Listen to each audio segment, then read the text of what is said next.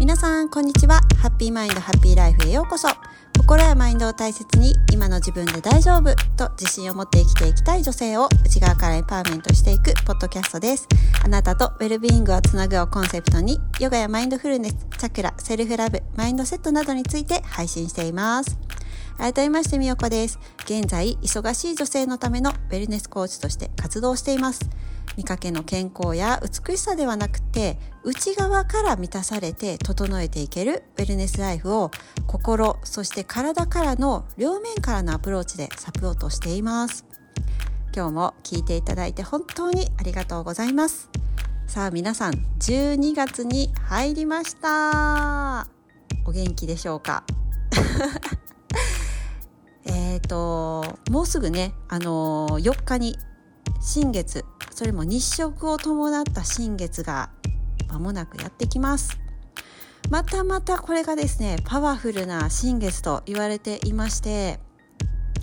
またこのタイミングでなんか大きな手放しだったり大きな変化が起きる方もなんか集大成みたいな感じで感じるような方もいらっしゃるかなというふうに思います。そんな時期になりますだから、まあ、いつも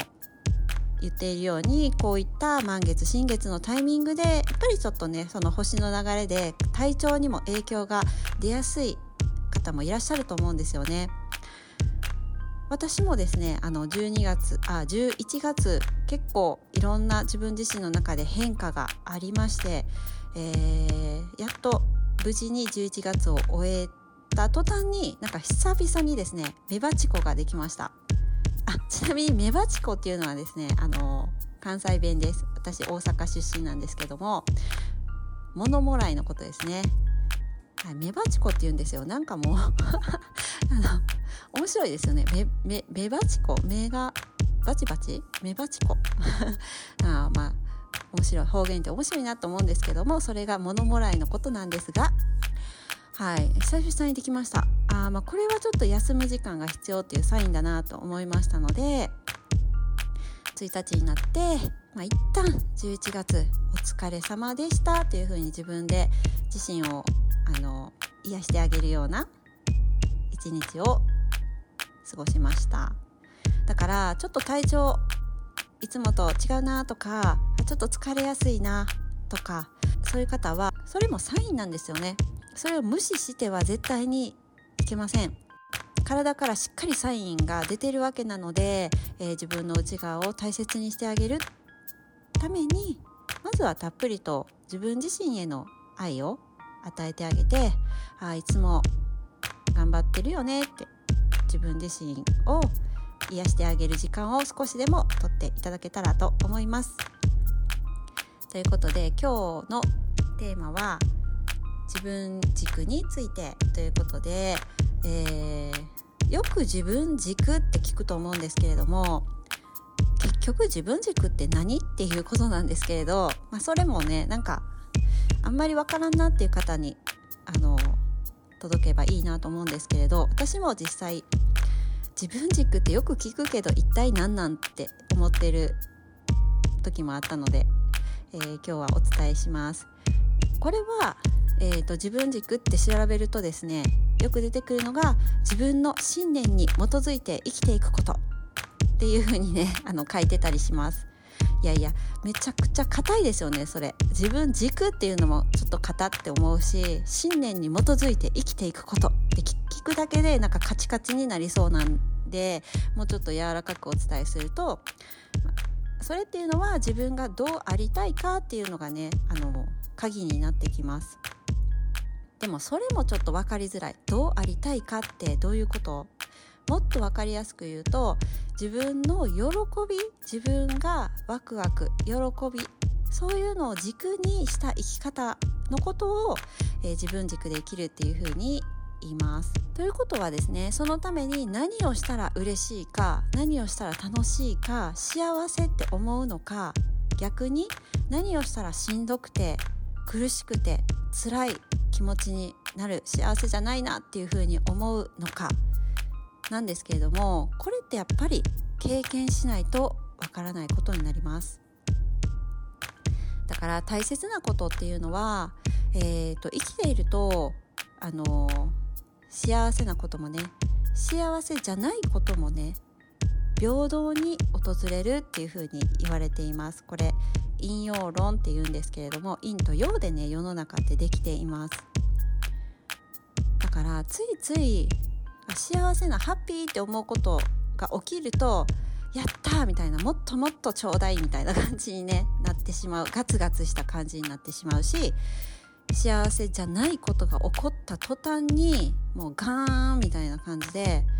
はあってもうため息とともに真っ暗みたいな感じであの一喜一憂してしまう。そして特に幸せじゃないことっていうのはね否定してしまうと思うんですよ。なんでみたいな感じで。私も昔はそうでした。嫌なことが起きるたびにもうなんでなんでみたいな。いつもなんでなんでみたいなことを言っていたしもう愚痴っぽくねなっていました。なんで私ばっかり？なんでこのタイミングで？とかそういうことをよく言っていたですよね。ということは実際にこの嫌なことが起こっているっていう現実を受け止めていない。自分の中では否定してるんですよね。なんで？ってあの受け止めたくないみたいな。感じで。だからそれっていうのはその外側に起こっている目に見え起こっている外側の出来事に一喜一憂して振り回されている状態ってことです。だからですねでもやっとそのヨガとかをねヨガ哲学とかマインドセットとかいろいろ学ぶにつれてあ違うなってその全部起こっている出来事って意味があるし全部自分自身の人生のギフトになる。例えば幸せじゃないっていうことが起こったとしてもその時に幸せじゃないんだってあこれって自分自身にとって辛いことなんだなとかそういう感情ってあるじゃないですか。それ否定してたらなんかそれもね蓋をしてしまうと思うんです。もうさっさと過ぎ去ってほしいみたいな感じで、えー、向き合おうとしないんだけれども意味があるっていうふうに思えるようになったら、えー、これも何かの意味で起きている？何かの学ぶために起こっているんだなとかその幸せじゃないんだっていう感情を学ぶために経験してるんだなとかそういう感じで全部人生のギフトっていう感じで捉えれるようになります。だから幸せじゃないっていう風な基準を知れるタイミングでもあるんですよね。だからそういう風に意味があるなっていう風に思えるようになると逆にその幸せじゃないことが起こった次は幸せって思うことが待っているんだなその前兆だなみたいな感じでも捉えれるし次に幸せなことが起こった時により感謝できるああ本当にありがとうっていうふうに思えるしよりそれを味わえるっていう感じで見方が変わっていくんですよね。そうだからまずはその陰の部分を否定しないっていうところがもう大前提になってきます。全部受け止める。全部ね陰と陽どちらも自分自分自身の人生だし因があるから用があるっていうことで全部受け止めてあげる。それがまず大事になってきます。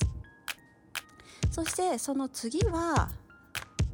じゃあどうしたらいいの？って言ったらさっきのねその喜びを大切にしていくっていうことところで自分の心の声内側の声を大切にしていくことになりますで少しちょっとあのマニアックなというかヨガ哲学の中でもお話したら人間っていうのはその5つの層でできているっていうふうに考えられています。この5つの層のことを後者って呼ぶんですけれども、とですねアンナマヤ後者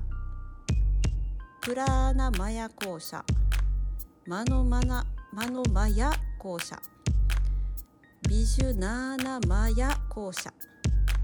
アーナンダマヤ校舎。もう噛みそうなんですけれどもこの5つが層になってできているっていうふうにね言われています。あアンナマヤ校舎は私たちの肉体のことです。そしてプラーナマヤ校舎っていうのは生命エネルギーのことです。そしてマノマヤ校舎っていうのは思考とか感情の層のことです。ビジュナーナマヤ校舎っていうのは感情とかにね一喜一憂しない、まあ、高次元のその感情の部分。高次元の精神的な部分の層ですね。最後にアーナンダマヤ校舎っていうのは、えー、自分自身の本質の部分とも言えてえー、本当の自分自身っていうところの層になりますこれが最初言ったところから外側から順番にできていてアーナンダマヤ校舎っていうのが一番この、えー、最も深い部分核の部分になってます。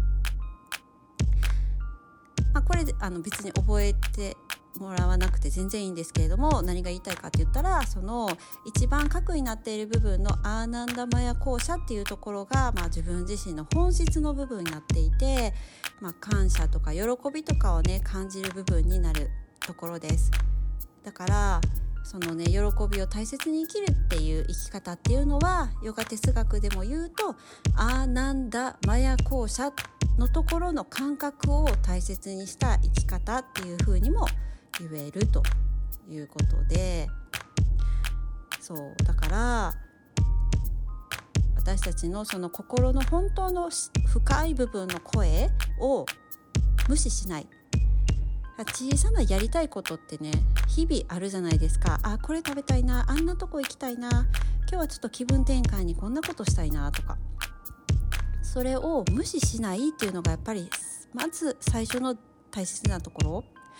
か小さな何かをしたいっていうのも大切だし何かをしたくないっていうのも心の声なので、えー、これはしっかりとあのそれを大切にしてあげること。そしたらその大きな何かのやりたいとか何かをしたいっていうのもね叶う叶うというかそれを実現できるようになっていくので小さな声を全部無視して大きなことだけやり遂げたいみたいなんてなかなか難しいんですよね。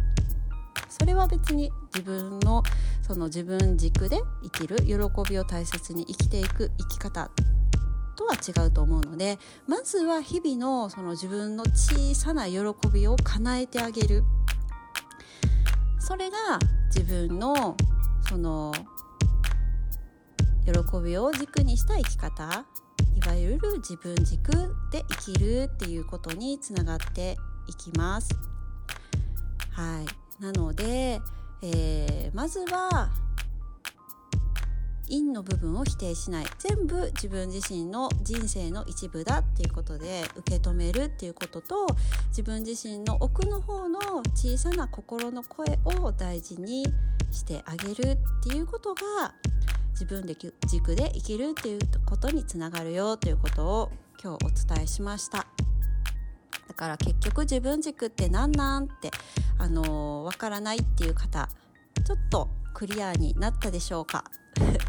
ぜひあのご感想とかあればねいつでもご質問とかもあればいつでもご連絡お待ちしています。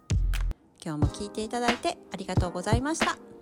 もしこのお話いいなと思ったら是非インスタグラムのメッセージや G メールでご感想いただければめちゃくちゃ嬉しいです。また Apple Podcast ではご感想コメントしていただけますので是非是非いただけたらとっても励みになります。私のインスタグラムはアットマークミオアンダーバーアンダーバー原田です。皆さんのフォローや投稿へのコメントいつでもお待ちしています。それでは次回のエピソードでお会いしましょう。See you! バイバイ。